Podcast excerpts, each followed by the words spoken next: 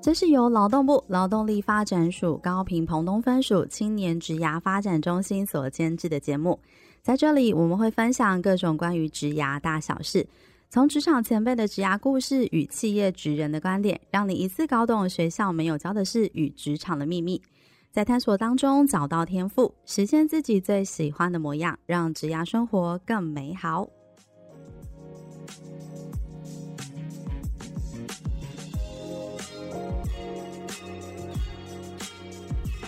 Hello，欢迎大家来到幼师沙龙，我是主持人 Echo，我是吉儿。今天呢是我们的职人来播客的单元，那我们邀请到的是经典顾问有限公司总监，也是围棋你的好感度教练频道的经营者，围棋来上节目。我们先请围棋教练来先跟我们的听众打声招呼。Hello，各位听众，大家好，我是薇呃，维吉老师其实曾经在金融业服务过，然后八年多，九年前他毅然决然的离开，呃，原本的工作，然后成为专职的主持人，然后将兴趣还有工作结合。现在除了是主持人之外呢，其实也是呃沟通表达的企业讲师，教人家怎么上台说话，也是高端医疗的美业的专案经理。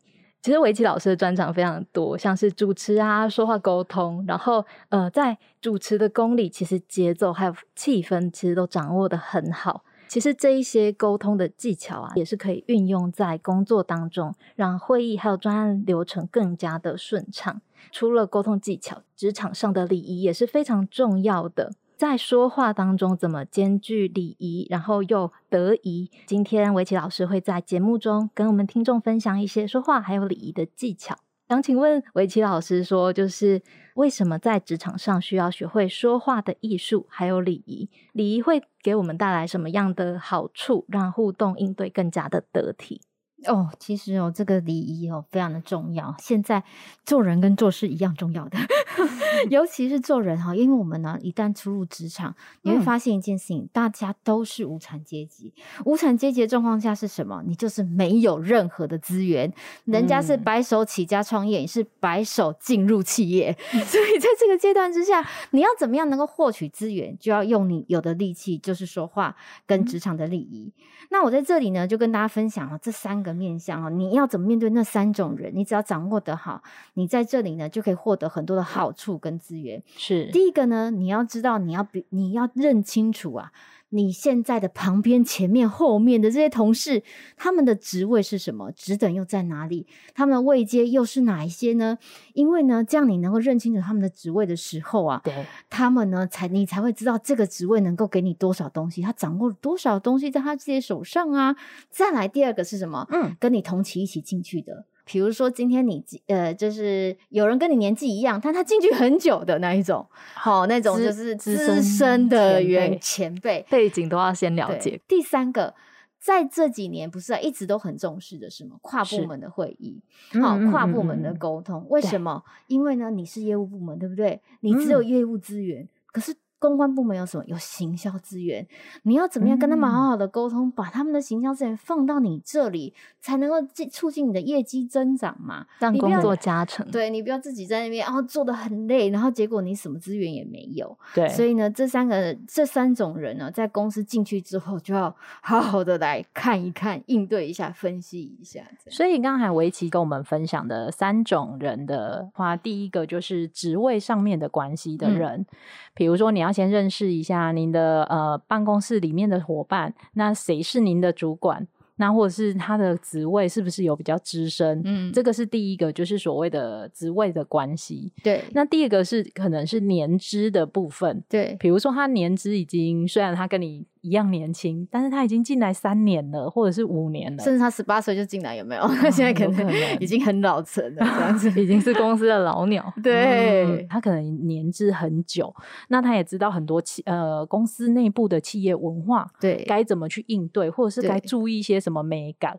那这个人呢，这样的人你也要需要去注意跟认识他，对，也能跟前辈请教一下，就是怎么在这间企业好好的应对生存。对对对对，啊、是。总是比如。如他会跟你讲说啊，某一个部门的谁谁谁最喜欢怎么样，有没有？那你就会知道说哦，原来跟他去开会的话，或者是请他拜托他事情，嗯、他喜欢喝什么什么饮料。对，这就是你不知道的嘛。那这就连接到刚才讲的第三个，就是跨部门。对，因为可能这些资深的前辈，他会知道说，哎，他在跨部门的合作上面的话，会有什么样子的面向，或者是谁该注意些什么。那刚才有提到，因为其实每一间公司，他会投注的资源的面向是不一样。对，比如说业务部门，他给的就是业务的资源；行销部门，他有行销的预算的资源。对，但是他怎么呃，你怎么在同跨部门当中，透过有好的一个应对技巧，让人家愿意把把资源投给你，你对，而且跨部门的沟通，因为彼此的专业其实都不一样，所以要听呃说他们听得懂话，其实这也很难。对，没错，欸、这真的很难。对对对，永远我们在跟资讯部门，我就会觉得我在讲天方夜谭，啊、因为他们跟我们讲话，但是很需要跟他们打好关系。对，你其实很多时候遇到需要排除的，他们其实会容易会第一个对，对来帮助你这样子。嗯、那有什么在职场上我需要注意的一个职场的？呃，伦理跟这个礼仪的方向，其实我们在这职场上面呢、啊，有非常多的方向是可以跟大家分享的。嗯、那我觉得这这个呢，就是跟大家讲的是说，诶，如果今天呢，我们在这里呢，有注意到这样子的职场礼仪，你就会发现说，哦，原来在这里呢，可以获得很好的一个互动的方式，跟很好的一个资源。嗯、比如说呢，今天呢，我们在跟呃老板报告的时候，有没有？那你就会发现说啊。你以为哦，是不是要好好的准备一份简报，然后呢，有一个小时的时间可以跟老板好好的讲话？然后就发现，哎，其实没有，哎，没有办法，哎，通常都是什么？你就是老板，就是你跟他讲说，哎，我现在只有五分钟，哦，赶快见缝插针的跟他讲一下这个东西。老板都很忙，对，然后呢，啊、然后你甚至他跟你要，你要想说啊，这个你为什么这样决策？你根本就没有时间跟他说。嗯，嗯嗯。所以呢，其实在这里呢，很多的这个说话的方式跟职场礼仪的方法，你就会发现，哦，比如说你今天跟 A 的主管讲话的时候，好对，或者是跟 B 主管讲话的时候，有人要要先讲。结论，好，再讲原因。有人要先讲原因，再讲结论。因为老板很害怕什么？当你发现你自己当主管，你就会发现什么？老板很害怕自己做错决策。那做错决策的原因在于你提供错误的资讯，让他有错误的判断。所以呢，哦、所以是没错。所以老板很重视的是，你今天在跟他做呃职场礼仪的时候，有没有把你应该要表现出来的那个成果给他看？好，让他能够在这个比如说一对二十，因为他一个人可能带二十个人，他一个人可能带五个人的状况之下，他能够好好的去判断他怎么使用你，跟他去自己去判断他接下来要怎么指示你。好，所以呢，这在说话当中呢，你就要因为不同的人，相同的事情，要用不同的表达的方式。然后再来呢，有一些人很在意，好、哦，比如说他今天在职称上面，好，他就是比如说你如果没有叫他经理，好，你没有叫他呃那个主管，好，你没有叫他的职称，他就会他就会觉得说，哎、欸，你好像不受尊重，你没有没有礼貌，好，那你后面讲的东西他听不懂了，他也不想听了，他就 立刻听不懂，是是是，对他就会刁难你。对吧？嗯，但是你会变成你自己为什么被刁难，可能都不知道。对，然后你就不知道了。是，对，所以即使有些人说：“哎呀，除非外国人啊，除非外国人啊，啊，外国人，因为他们都习惯说哦，you can call me 什么 John 这样，这可以，呃，很直接的称呼。那但是以台湾人的职场来说，就算他说：“哎，没关系，你就叫我呃 Vincent 就好了。”然后我就说：“哦，好。” Vincent 总经理，是是是，确保就是你跟他之间还是在职场上面有确立的关系，但是呢，他可以好好专心听你的说话。好，我觉得这个东西是很重要的，在职场说话伦理上面呢，这个就是比较需要注意的地方。这个可能就会是新鲜人比较不会去呃在意的点，或者是他就觉得，哎，那他就叫我叫他 Vincent 啊。之类的，对，然后就真的说 想法很直接，就很直接，对对对对对对。所以其实你还是要要有一些礼貌的方式，就后面再加上职称。是的，这样是会最好的。我是比较习惯这样子，嗯，对，就是即使他们还是大部分虽然都有外商的一些习惯哈，或者是一些现在人越来越这个职场扁平化了嘛哈，因为这一个人的就是没有那么多的阶层的嘛。是，现在新的企业大部分都是这样子哈，嗯、企图不会让太多的层级让这个沟通上面有困难，对，或者是流程太繁琐。嗯嗯，那可是你就会一直以为你隔壁的同事哈，就是他是呃他是跟你同样位阶，因为你们俩位阶没有差别，嗯、可事实上他可能有很多的资源是你没有的。哦，对。那如果你想要跟他拼命的话，那是蛮奇怪的一件事情，因为老板不会乐见于这件事情。嗯，对，所以我就说，这个在人上面，还有这个行动上面、说话上面、互动上面，都是很重很多很多小美感要注意的。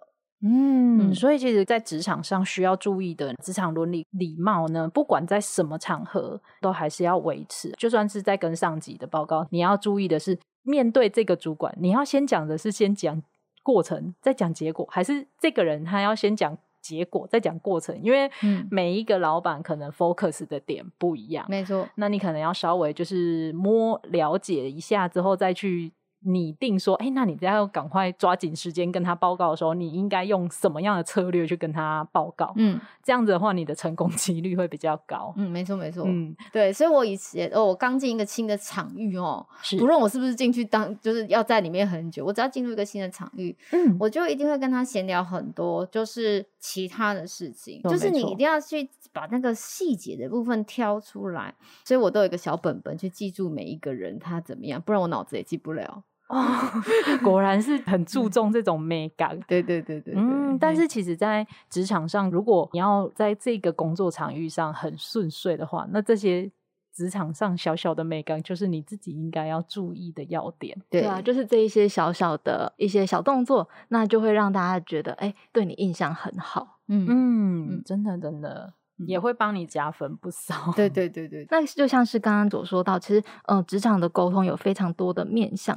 那其实像是我们这种刚进职场的，其实不太知道怎么拿捏沟通应对的方式。嗯，那在什么场合要做什么的回应？诶，想请问是不是有什么呃职场礼仪是可以呃举例让我们知道的？哦，好。我刚刚就有稍微提到一下，就是说哈，其实职场礼仪哦，你要在什么样的情境，明确的告诉你哪几个地方。因为我刚刚已经先讲人了嘛，好，我们先讲事，再来就讲这个事件。好，最常发生是什么？我刚刚讲跟长官报告，好，因为呢，你跟长官报告的时候呢，他你你会你要知道他的喜好是什么，好，这是第一个。第二个是什么？今天就算跟同一个人哦，也会发生不同状况。比如说你今天是什么，跟他从楼上。电梯到下情境不一样，大概只有三十秒钟的时间哦。这个 你就要跟他讲完一件事哦。最近很红的那个电梯简报，电梯简报对，嗯、那有可能是什么？你在车上哦，跟他一起出差的时候，比如说坐高铁的时候哦，啊、你有一个小时哈，你可以睡觉了，你可以选择睡觉。但我通常如果跟老板同行，是我就会选择大概一个小时里面，大概有跟他互动个二三十分钟，然后再让他休息。哦，对，但我觉得这个都是很多，这样其实会加深印象。嗯，但是这个蛮多年轻人会蛮害怕的，就是蛮多听众会对，想到有点跟老板同行，对，想到跟老板同行就很有压力。哦，我非常喜欢诶，因为那没有别人，就只有他了，而且他也不能去别的地方，你知道吗？就是要抓紧这个机会。对的，所以这些都是一些呃，你你要想的是不同人要不同的情境，对不对？好，你可能只有有人先讲结论，有人先讲过程，对不对？嗯。那还想的是不同情境，它可能发生在什么？呃，简电梯里面、路上、好简报上、交通上面，或是办公室里面，好、嗯，甚至是会议上面，还有报告上面，都是的。好、嗯，所以这个是跟长官报告，或是跨部门报告，甚至就是做报告这件事情是蛮重要的。所以在这这几个面向里面，都需要注意这个职场伦理。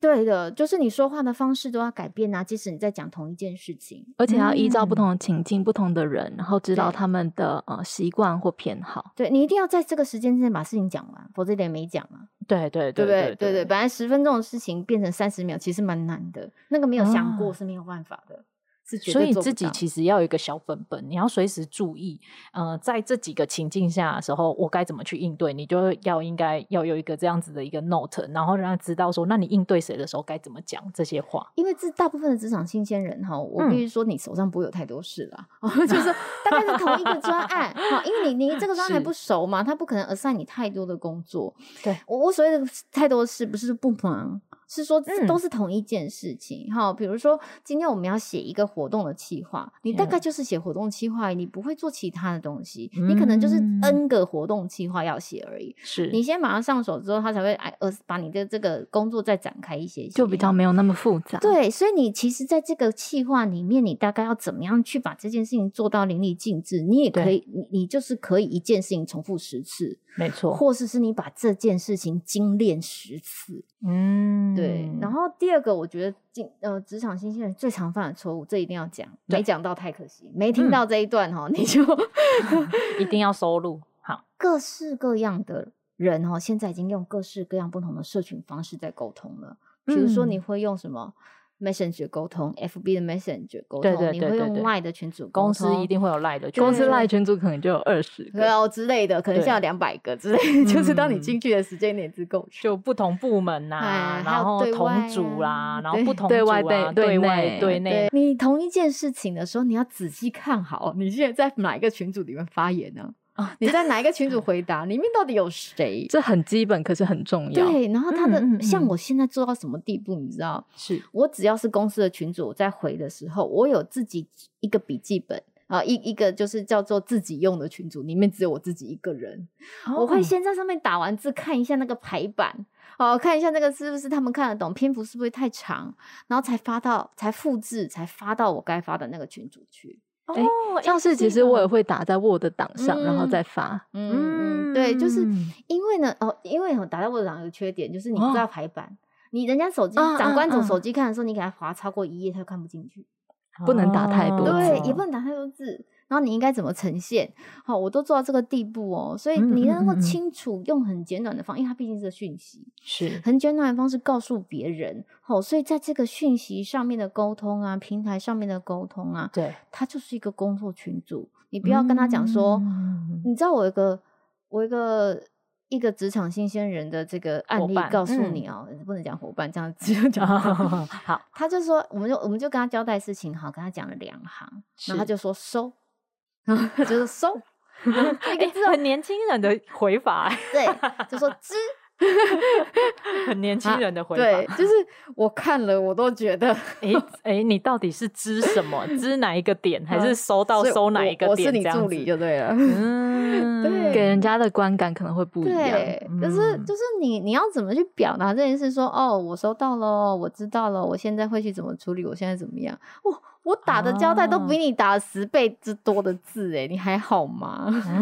即使在赖的群组上，其实也是要注意礼仪的，它就是一个职场嘛，对，它就是一个职场的场域啊，它就是一个正式的沟通环境，因为它已经是从职场里面延伸出来的这些多媒体的工具了。对，而且现在呃工具越来越多，嗯，那你不要觉得说，哎，现在工具越来越多，大家是为了图方便，然后就你把这个礼仪也图方便的省略掉了。哦，这个绝对不可以。那我宁愿你不读，有没有？不读不回还比较 好一点呢。哦，所以这个很很重要，要呃提醒一下听众的，就像是信件一定要署名，不然会不知道是谁寄的。是没错，是没错。对对嗯，所以其实刚才围棋老师有提到，就是情境上面的部分，呃，你在不同的情境。然后第二点是刚才讲的会议，因为现在工具越来越多，对，那你在这个会议呃这不同的工具上面的运用也很重要。对对。那这个礼仪绝对不能省，因为它就是一个呃职场的延伸物品。那你应该该注意的礼仪，就是应该要该注意。对，还有一个很重要，嗯，第三点一定不能忘记跟大家讲，哦、是很多人哈都会跟老板一起去什么洽公。出差拜访，是是是是这件事情呢，请大家一定要注意什么？还用餐哦，请大家一定要注意。其实这是家教了哈，正常来讲是家里人要教，不过因为现在家里的人哦，对，因为小孩少嘛，所以也已经没有那么重视的啦。嗯嗯嗯，大家不会觉得说长辈一定要先坐下，然后才可以一起开饭用餐，已经没有到这个地步了。没错没错。但是呢，你今天到了外面，你在工作场合，你一定要注意的展现什么？你今天坐车，比如说老板开车，你要坐在什么位置？好，啊、老板不是开车的时候，是叫计程车的时候，你们两个要坐在什么样的位置？好，谁先上要怎么做呢？这件事情很重要。好，我有写过一系列的文章。好，因为我没想到没有人知道，在用餐的部分呢，圆桌你应该坐在哪里？长桌你应该要坐在哪里？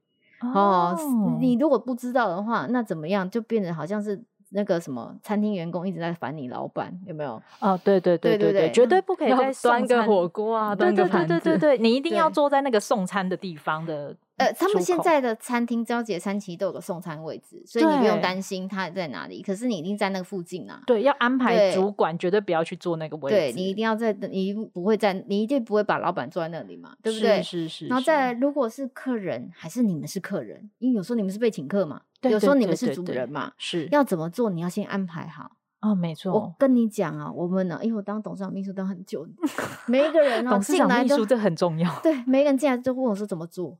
嗯，每一个人进来问我怎么做，真的是这样子，你没有随便做这种事情哦。是是是是，那个就是主客关系。好，你坐在主人位置就是要付钱的，这件事情没有什么好奇怪的。哦，然后再来呢，就是你用餐的时候，中餐西餐怎么用？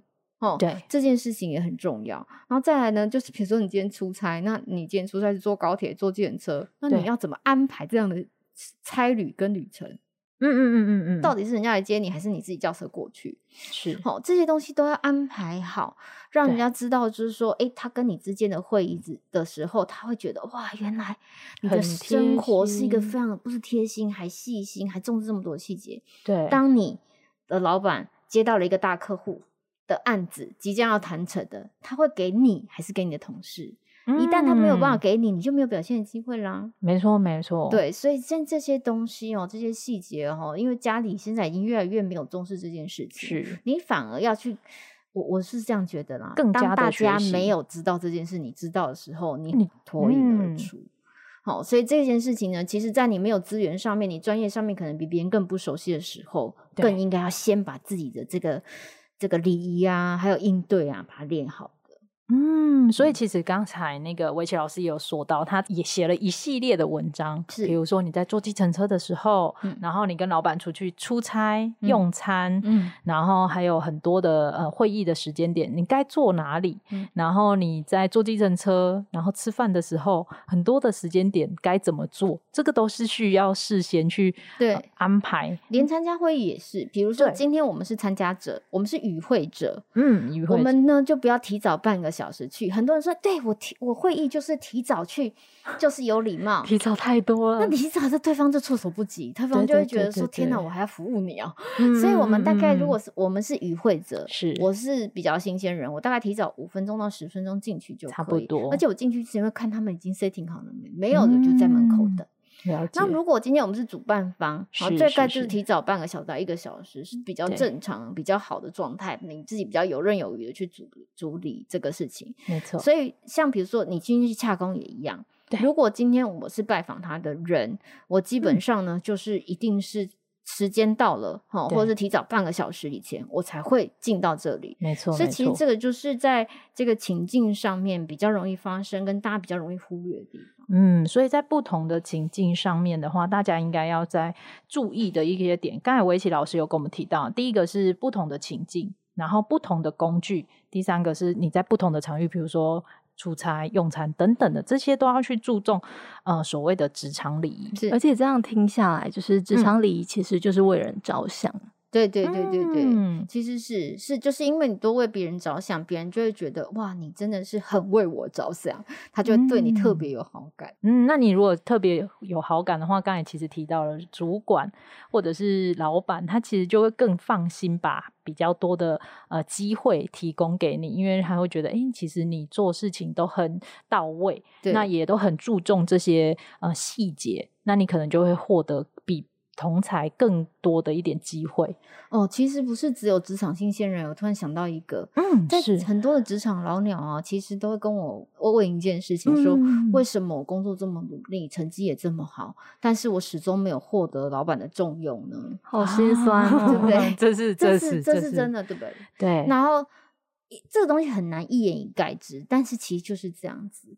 当你今天为什么获得不了老板的欢心，嗯、或者是你获得不了，就是你的重要的这个客户的一个青睐？没错，哦，在有时候你转换一个业务之后，他本来你说好，他就是本来对你不好，但对别人就说好，有没有可能？就同一个、哦、很有很很很有可能的原因在于，就是你其实在这中间的细节你都没有注意到，嗯、哦，让他觉得说他其实每一次在跟你互动的过程哦，其实都有一种。不能说是厌恶感，但是总是有不到位的感觉。嗯，这是就不够细节，然后不够贴心。对对，刚才其实吉尔提到，你为他人着想的时候，他就觉得，哎、欸，他跟你相处下来是非常舒服的，那他自然自然就会觉得，哎、欸，跟你这部分会比较投缘，或者是他会觉得，哎、欸，你你会比较留下深刻印象。对对。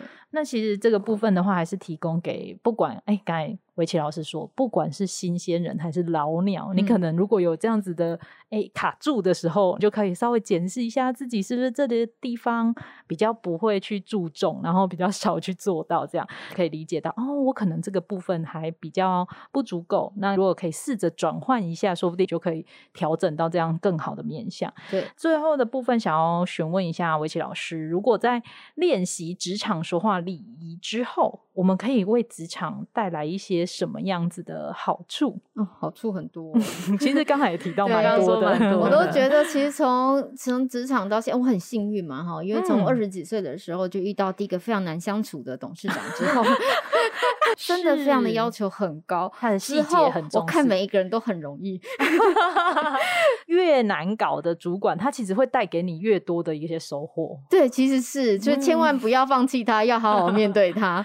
了解。对，所以我觉得是这样子，就是说，第一个最大的好处就是。是当你白手起家，什么也没有，既没有富爸爸，又没有人脉的时候，嗯、在这里呢，你想获取别人的资源，你就要用很好的应对的方式，很好的说话的方式，嗯、哦，来来去跟别人获取别人，不论是知识上的资源、小道消息的资源，甚至呢，就是可以获取这个工作的机会，哈、哦，更多工作的机会。嗯嗯嗯、再来第二个，我觉得在呃。好好的，就是注重自己的说话跟职场的礼仪啊。其实最大收获还是自己。为什么呢？嗯、因为当你跟别人互动的时候，有很良好的互动，是就是你你不用用。很低微的方式拜托别人，甚至用剑拔弩张的方式去争取资源，有没有吵架？对、哦，真的。哎、欸，你就吵架，团队氛围会很不好，尴尬。你就会发现这个公司的气氛会很好，你自己的环境所属接触的每一个人对你的都是很和颜悦色。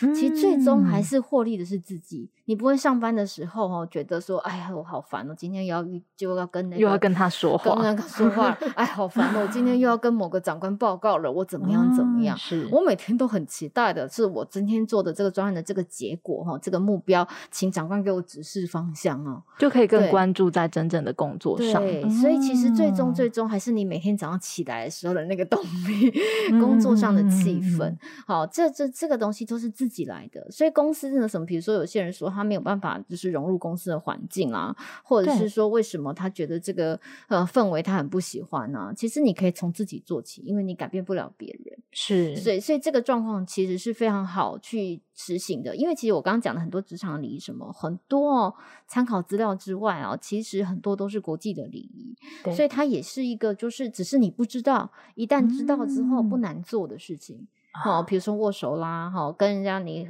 在喝饮料的时候、吃东西的时候，是该拿左手还是该拿右手啊？这都是国际的礼仪。嗯，好，所以就只要你知道之后都不难做，只是大部分的人没有去了解跟不知道这件事情。嗯嗯，对，所以我觉得好处是很多的。嗯，所以我就说这一路上我那么多贵人相助，也是因为我觉得在这个地方我比别人重视更多。啊，刚、嗯、才呃维琪老师说到了，你可以获得的资源其实有工作上面的资源，那当然还有人脉资源。另外一个是你营造出来的工作环境跟氛围，其实就会让你会觉得这个地方你自己呃在这里工作也会很舒服，别人在跟你相处的时候也会很舒服。对，所以这是一个互利的一个关系。对对对对对，嗯，对我我是这么觉得啦，就是工作不会是容易跟简单。嗯嗯或者是很美好的事，这世上应该没有这种事，否则老板为什么要付钱给你呢？没错，没错，没错。但是你可以把工作的气氛，哈，跟大家互动的方式，好，可以把这些事情做得很到位，然后也是你自己可以去努力的。嗯，可以试着呃去调整了之后，改变这样子的方式之后，可能会觉得说，哎，虽然工作很辛苦，但是你把这些细节做到的话，其实大家相处起来如果舒服的话。好像工作上面相对性的那些困难也就不会这么觉得累了。对对啊，会觉得有困难的时候，其实团队还是可以嗯彼此沟通协调，对，不会那么的压力很大，嗯、就觉得 我这可能跟人家沟通不顺畅等等的。对对对。那我们今天非常谢谢我们的围棋老师，今天跟我们分享很实用，在职场上，呃，很多你要注意的时间点，然后或者是呃关系，还有层级的部分，嗯、那也可以增加自己一个人缘在职场上人缘的方法，让我们了解到说，其实，在现在不管什么世代的人哦，进入到职场，只要你可以学会这样的职场礼仪以及。自我的这个职场伦理，然后执行起来其实不难，但是要去做。嗯、那在职场上一定都可以会获到非常多的贵人的帮助。嗯，那当然，俗话说，我们 再俗话说一句，就是所谓的 “礼多人不怪”啦，大概就是这样子的概念。嗯、那我们再次的感谢我们的围棋老师来我们的节目跟大家分享，谢谢，谢谢围棋老师，谢谢大家，谢谢。那我们下一集见哦，拜拜，拜拜。谢谢你的收听。如果你有任何的感想或是回馈，现在就到我们的 IG 跟脸书上给我们一些 feedback。如果你喜欢我们的节目，不要忘记订阅并留下五颗星评价，给我们一些鼓励，并分享给身边更多人知道。谢谢大家，我们下集再见。